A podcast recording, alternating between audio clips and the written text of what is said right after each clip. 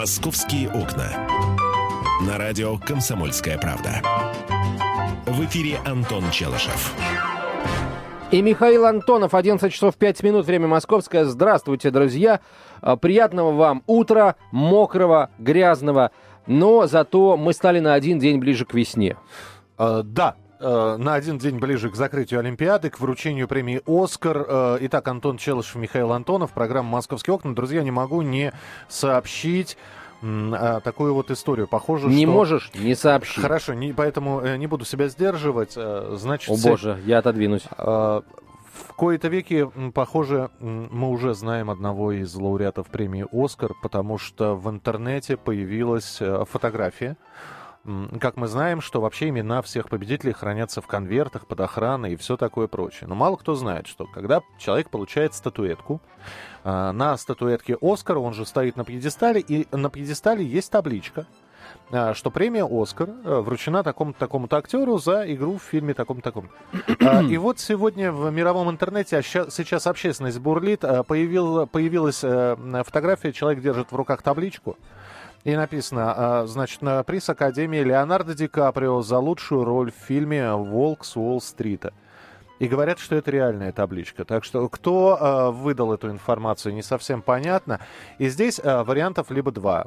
Либо это подстава, э, фейк так называемый. Это, вернее, варианта три тогда получается. Первое – это фейк. Второе – это реальная фотография. И тогда академикам придется просто давать Оскар другому либо, потому что я напомню, что на Оскар еще и букмекерские ставки делаются. Либо, и самое главное, эта Академия не обратит внимания, не будет никак комментировать, и Оскар все равно получит Леонардо Ди Каприо. Вот так вот. А вот такие вот московские я, новости. Я абсолютно уверен в том, что это фейк. Вот э, правда. А, или, эм, или знаешь, ты это, знаешь, это, это CNN подстава. Это CNN показал. Фейк или подстава? Вот, вот я абсолютно уверен, причем я даже могу предположить, почему. Потому что Лео Ди Каприо в последние несколько лет э, очень серьезно, э, очень серьезно э, прибавил. Вот правда. Э, потому что и э, был у него период, да, после «Титаника», когда он стал э, там мега-звездой, был у него период, когда там были проблемы, по то ли с алкоголем, то ли с наркотиками, и сниматься почти перестал. И тут вдруг вот Лео Ди Каприо просто воспрял. И сначала, на мой взгляд, замечательная работа в Джанго освобожденным. Джанго освобожденный, Великий Гэтсби, прекрасная работа. И вот Волка с Уолл-стрит не посмотрел, но посмотрю и пойду конкретно на Ди Каприо. Мне он очень нравится, вот нынешний Ди Каприо, зрелый. Ну, вообще, э, вообще очень э, Ди Каприо э, совершенно шедеврально снялся в бандах Нью-Йорка это лет 10 назад, у Мартина Скорцезе. В «Отступниках» у того же Мартина Скорцезе. И а, третий фильм а, «Остров проклятых» Мартина Скорцезе, где также Леонардо Ди Каприо сыграл. Причем э, э, э, не смотрите этот фильм, потому что а, не смотрите, а еще фильм «Начало», да, по-моему, есть э, с Леонардо Ди Каприо. Э, как написал один человек, вы знаете, я посмотрел два фильма подряд, «Титаник» и «Начало». В «Титанике» э, он заканчивается фильм тем, что Леонардо Ди Каприо тонет, а «Начало» начинается с тем, что Леонардо Ди Каприо выплывает и выползает на берег. Хорошее, мне, мне нравится это кино. Так, вот в прошлом году его не было в списках, по-моему, даже в списках номинантов на «Оскар» не было, а вот в этом году, получается, в общем, он все-таки в этом списке. А, наградили в прошлом году, по-моему, Джанго освобожденный, там Тарантино получил за э, сценарий. оригинальный сценарий, да. да, и Кристоф Вальц за роль второго плана а, в Джанго освобожденном. Вот, ну а не отметили э, Дени, э, Денир, господи, Ди Каприо, наверное, понимая, что от него можно ожидать большего. Вот дождались. Ладно, не об этом мы сейчас будем говорить, дорогие друзья. А, поговорим, ну, я не знаю, Миш, я предлагаю поговорить вот о чем. Дело в том, что какое-то время назад стало известно, друзья, о том, что будут э, про проектировать станции московского метрополитена испанские метростроевцы. Причем не только проектировать, но еще и, э, скажем, заниматься убранством. Э, то бишь а, архитекторы, то, не архитекторы, а как их, вот как людей этих называют, которые декораторы. художники, декораторы, да, вот это, это все тоже будет, будет испанское. Понятно, что там не будет каких-то произведений искусства, потому что сейчас взят курс на удешевление э, строительства, вот. И, и испанцы в итоге представили первые проекты, э, точнее, стало известно о том, что они завершили разработку проектов новых станций московского метрополитена, которые э, э войдут в третий пересадочный контур вот самую длинную в перспективе станцию московского э, метрополитена. А, так вот, дорогие друзья, у меня э, вопрос, я хочу поставить вопрос так. Что могут делать для Москвы иностранцы? Там, строить, украшать, может быть, поставлять какие-то товары, продукты. А что, вот, что должно, должно быть исключительно нашим? Вот метро, конкретно, метро – может быть, может строиться метро по проектам архитектурным и по проектам э, художественным э, испанских мастеров или не может? Ну, вообще у меня вопрос. У меня вопрос. Самый главный. А что это мы испанцев-то приглашаем? Объясни мне. Что приглашаем, я сейчас скажу. Есть вполне внятное обоснование, да я его сейчас приведу. Да ладно. Они да. строят лучше. Ты знаешь... Э, а, а фильм а вот, «Добровольцы» а вот, да. для кого снят? Когда там метро показывали, как строили. А то, что э, проектировщик Щусев для кого вообще старался? Проектировщик Щусев старался э, для всего мира, потому что он так сказать, звезда мировой величины. Так. И зачем нам испанцы? Испанцы да. за тем, что они предложили строить в Москве тоннели по европейской технологии. А, с одним, с двумя, с одним туннелем, а, по которому идут два пути. А на станции платформы расположены, скажем, не в центре, а по бокам. А вот в центре как раз идут э, два пути, и они в итоге э, уходят в один тоннель. Это позволяет удешевить э, строительство метро на 30-50%, а Эм, точнее, прошу прощения, на 15-30% у нас удешевляется строительство, а на 30 или даже на 50% дешевле становится обслуживание тоннелей. То есть испанцев мы пригласили не просто так, казалось бы. То вот. есть технологию строительства этих тоннелей мы не можем купить. Нам обязательно испанцы нужны. У Давайте... них опыт большой, Давай... Миша, у да... них большой опыт в этом. Конечно, да. Давайте Правда. мы спросим сейчас у Евгении. Очень коротко, Евгения, здравствуйте. Здравствуйте. Вы знаете, вообще, конечно, тема очень интересная, но на самом деле, вот если они только проектировать будут с нашими вот этими человеческими пробками, да, когда люди выпадают э, с платформ даже, где их две, она огромная, да, и люди все равно падают под поезда и толкут и так далее. Что будет, если это будет одна платформа? Я даже не представляю себе. Я считаю, что это просто, э, конечно, все хотят сэкономить, да, наше государство, но для нашей страны, мне кажется, это просто неприемлемо. Одна платформа для такого количества народа, это просто будет еще страшнее. Люди будут падать не раз в три угу. месяца на, на рельсы, а просто намного чаще. Вот Понятно. Спасибо, Спасибо большое. Мы попытаемся как-то ответить на этот вопрос уже через несколько минут после выпуска новостей. Мы очень скоро продолжим. «Московские окна». На радио «Комсомольская правда». В эфире Антон Челышев. 11.17 в Москве. «Комсомольская правда». Прямой эфир. Михаил Антонов тоже в студии. Махнув на меня рукой, сказал он. И Антон Челышев, да. А, итак, что касается платформ. На самом деле, дорогие друзья, если быть точным, то платформа у нас сейчас вот одна. Да, она, а, скажем, разделена колоннами или какими-то другими архитектурными элементами разделена, у нас разделен э, станционный зал на, получается, три таких э, длинных пространства. Это э, с, непосредственно зал, то, что в центре находится. Ну и вот сбоку от этого зала э, две такие платформы. А, то есть будет все наоборот, дорогие друзья. Платформы у нас будут по бокам станции, а в центре будет находиться, собственно, будут находиться два пути вот, то есть платформы будут, э, потоки будут разделены, потоки э, там в, в разные стороны. Вот, если сейчас у нас, например, э, что утром, что вечером, да, на самых крупных станциях народу много всегда и везде, и они распределены по всему залу, то сейчас, э, точнее, вот когда эти станции построят, если их, конечно, построят, вот по такому, да, проекту, они э, будут, значит, народ будет толпиться утром на одной платформе, а вечером на другой платформе будет толпиться. Вот. Но это, э, что называется, такая деталь, да, по, по следам звонка нашей слушательницы. А мы вообще, в принципе, хотим у вас спросить, что могут делать, строить, создавать для Москвы иностранцы? А что э, нужно доверять исключительно российским Э, производителям, строителям, поставщикам, кому угодно. И, э, понятно, вопрос, почему мы не можем чего-то позволить делать иностранцам. 8 800 200 ровно 9702, 8 800 200 ровно 9702, телефон прямого эфира. Миш, вот ты видел когда-нибудь эти вот европейские станции метро вот, э, с двумя платформами и путями в середине? Ты знаешь, что все, это, все, все, что ты мне рассказал, напоминает вообще пригородные платформы поездов, да? Когда это, ну, двух... принцип тот же, абсолютно, с двух да. Сторон подходит. Да, ты но, прав. Но, подожди, одна платформа, а, с двух сторон поезд подходит, да? Это вот сейчас у нас так. Одна так. платформа, с двух сторон подходит поезда. Да. А насчет пригородных платформ, а, вот опять же, да, ты прав, а, две платформы, и между ними два пути. А, и, соответственно, если э, в сторону Москвы движутся люди, то на одной платформе толпится народ, если из Москвы, то на другой платформе народ толпится. Вот у нас будет в метро а, примерно так же. А, Я еще раз говорю, хорошо, мы хотим применить эту технологию европейскую. Мы можем э, лицензию на эту технологию купить.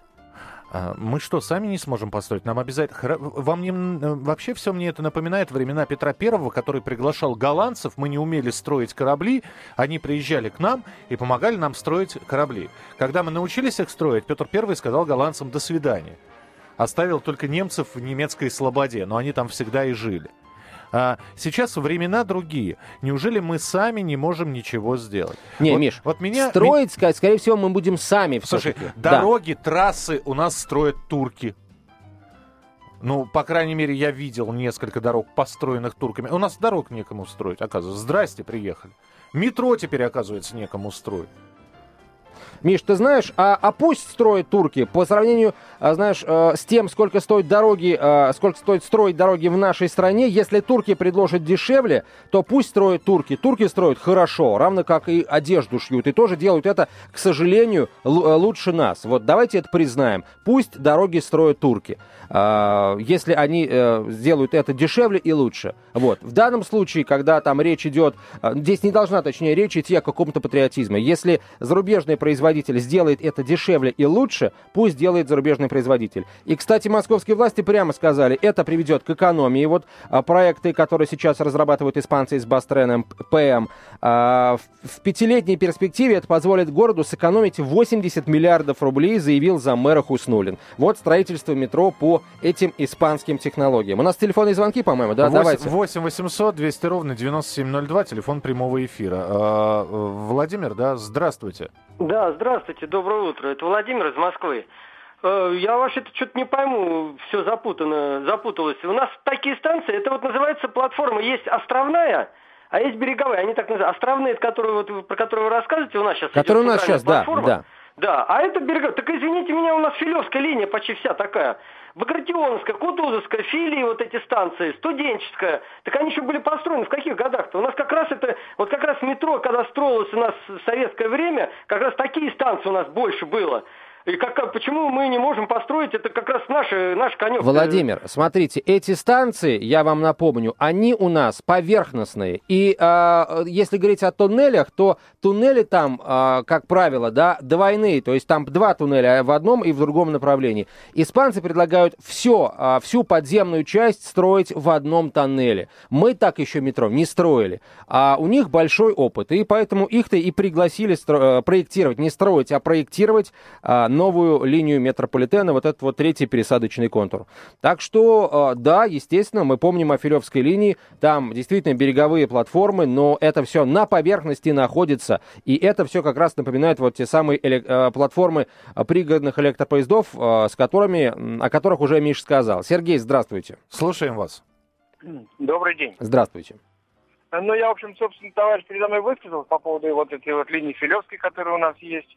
Вот. Еще есть станции, которые под землей, тоже две платформы, по-моему, киевская, идеальная, старая. Вот. Я просто хочу сказать, что вот это вот проектирование, которое, что у нас проектировщиков своих нет, мне кажется, это наши чиновники придумали новый способ отмывания денег через офшоры и прочее, прочее.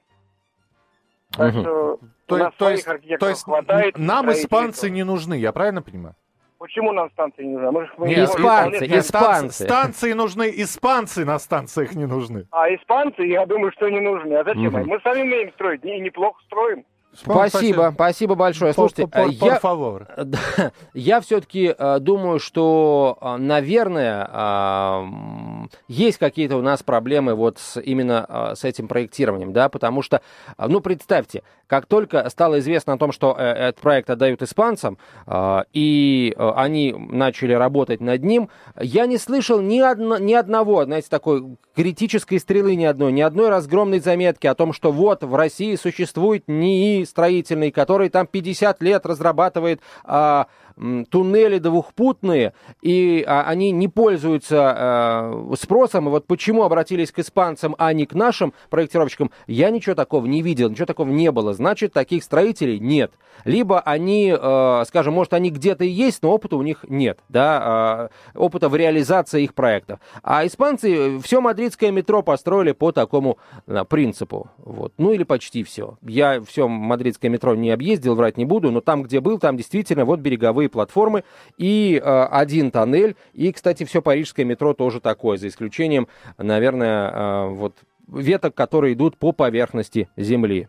Георгий, здравствуйте.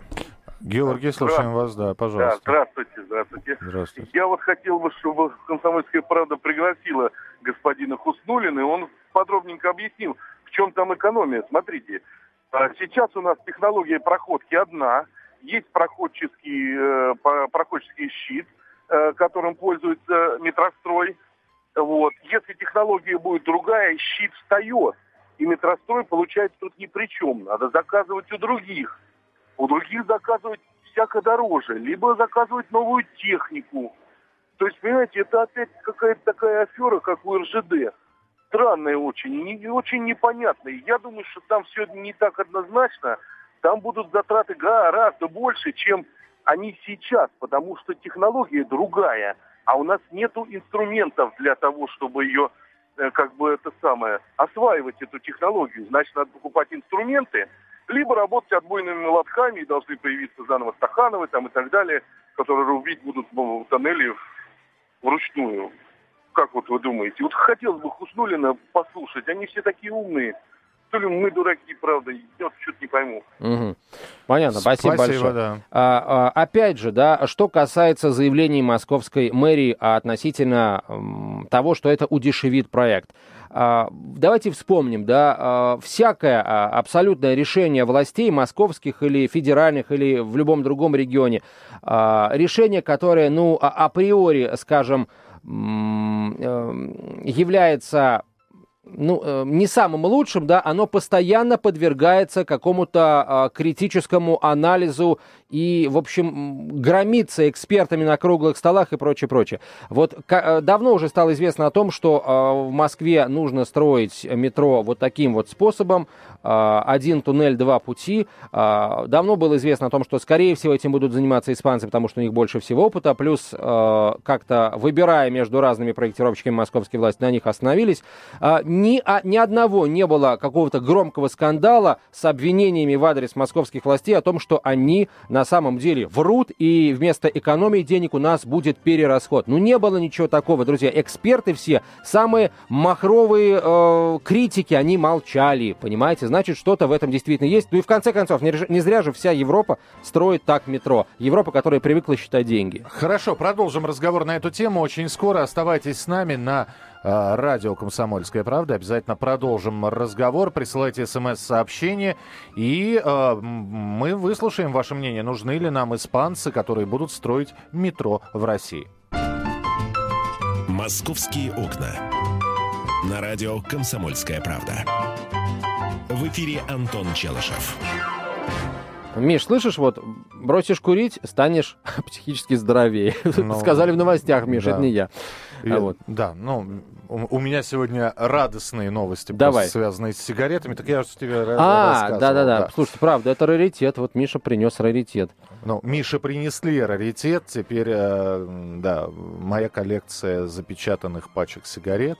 Что, кстати, кстати говоря, способствует э, бросанию курения. Она пополнилась, пополнилась э, немецкими сигаретами времен войны, запечатанными. Так что, да. Трофеями, так сказать, Но трофейными. В, да. в руках держишь эти пачки как историю какую-то. То есть ты понимаешь, что им уже 70 с лишним лет. 43-й год, 71 год, да, получается? Да, да. 43-й год. 70, 71 год они запечатаны, и кто-то не покурил. А запах такой же неприятный, как и от современных э, сигарет. Вот, Миш, да. Вот удивительно, да? Хорошо, продолжим. От, от, от немецких сигарет э, перейдем к испанским э, строителям. Станциям метро. Да, Итак, дорогие друзья, метро. вот э, много в Москве живет тех, кто регулярно выезжает за границу. Uh, и бывает там в том же Париже, в Мадриде, в Лондоне, где угодно еще, uh, смотрит на тамошние станции метро. Там много станций, которые построены по такому принципу. А, береговые тоннели, а посередине два пути. И один, береговые, простите, платформы. И один тоннель, в котором, по которому идут оба а, поезда. Вот э, как вы, в принципе, относитесь к такой э, э, схеме э, метро? Слушай, у меня и... еще один вопрос возник. Мы, кстати, о художественной части совсем а, не а, поговорили. А, а, а, а что не нравится сейчас? В чем сложность? А, смотри, во-первых, э, ну, главный вопрос, э, строить один тоннель вместо двух тоннелей это дешевле. Так. А, обслуживать один тоннель вместо двух тоннелей дешевле. А, эвакуировать людей по одному тоннелю быстрее и безопаснее. Uh-huh, uh-huh. Вот, Если тебе завтра скажут, что правостороннее движение, да, как в Великобритании, да. например, оно безопаснее, чем лево- левостороннее ну, неожиданно вдруг британские ученые выявят этот факт. Э, что нам э, надо будет всем перестраиваться? Если да? докажут, что оно дешевле, то mm-hmm. э, надо будет перестраиваться. А если про- кто-то просто об этом скажет, то мы пошлем его вот туда, в левостороннее движение. 8 800 200 ровно 9702, телефон прямого эфира. Принимаем ваши телефонные звонки. 8 800 200 ровно 9702. Михаил, пожалуйста. А, здравствуйте. Э, здравствуйте. Доброе утро. Доброе. А, ну, вы забыли еще один момент, вот только чуть-чуть коснулись, что с моей точки зрения два туннеля это все-таки безопаснее. Если, не дай бог, что-то случается, то случается в одном туннеле. А если случилось в одном большом туннеле, то эвакуировать людей как раз будет небезопасно, потому что будет еще встречный поезд, что мы очень хорошо видим во всех буржуйских фильмах, и так далее. Ну и еще второе, что это все зависит от э, геологии того места, где мы строим. И э, узкие туннели, они, в общем, с точки зрения прочности должны обходиться надежнее в ненадежных грунтах. А вот э, с точки зрения, так сказать, той же самой теории прочности, один большой туннель будет обходиться дороже в ненадежном грунте. Так что тут все сложно, не так просто. Слушайте, спасибо большое за экспертное мнение. Вы говорите явно сознанием дела, значит, ну, знакомые с геологией, с, с инженерной наукой. А вот, ну, а, вы знаете, вы заронили, может быть, зерно сомнений, но окончательно меня не убедили. Ведь технологии тоже не стоят на месте. Наверное, а, плиты, которые будут поддерживать этот туннель, они тоже сделаны по, ну, скажем, с, с, с тем расчетом, чтобы э, удерживать там большее количество, больший вес, да, а, грунтов. И в конце концов, ну, давайте не будем забывать о том еще раз, да, весь мир строит метро так. Значит, черт побери, они что-то в этом понимают, правильно? И говорить о том, что, может быть, мы что-то не знаем, может быть, э, там, наших инженеров в университетах там чему-то не учат. Хотя, на самом деле, конечно, учат, просто э, вся технология была заточена таким таким образом, вот этой вот отрасли под названием строительство метро и эксплуатация метро а, в нашей стране, что мы вынуждены были а, идти на поводу и строить два тоннеля вот несколько десятков лет. 8 800 200 э, ровно 9702, телефон прямого эфира. Максим, пожалуйста. Да, доброе утро. Доброе утро. Ну, значит, это самое, там спорить бессмысленно, хочу два момента затронуть. Значит, отказываясь от, от островного принципа, да, мы теряем вестибюль. Слушайте, это самое красивое вообще, что есть в московском метро. Вот на станции Полежаевская, по-моему, там три пути. Да, так точно. Да, но станция, согласитесь, в общем, смотрится достаточно неэстетично. Вот, поэтому это вот первый момент. Мы теряем вестибюль. То, чем все иностранцы всегда восхищаются. Самый красивый элемент. И действительно распределение вот пассажиропотоков, да, когда все утром все жмутся на одной платформе, вечером на другой, гораздо хуже. Второе, значит, все мы знаем, что вот, например, расходы на Олимпиаду да, в разы превысили первоначальную смету по абсолютно объективным причинам. Поэтому то, как мы умеем считать, так сказать, изначально, это все понятно. Теперь нам говорят, что, значит, экономия составит 80 миллиардов, да? За пять лет, за пять лет, лет, да. Значит, бюджет Москвы 1 триллион 300 миллиардов в год. Абсолютно верно. Бюджет понимаете? дефицитный. Поэтому вот там какие-то 20 миллиардов в год, слушайте, но это копейки, понимаете?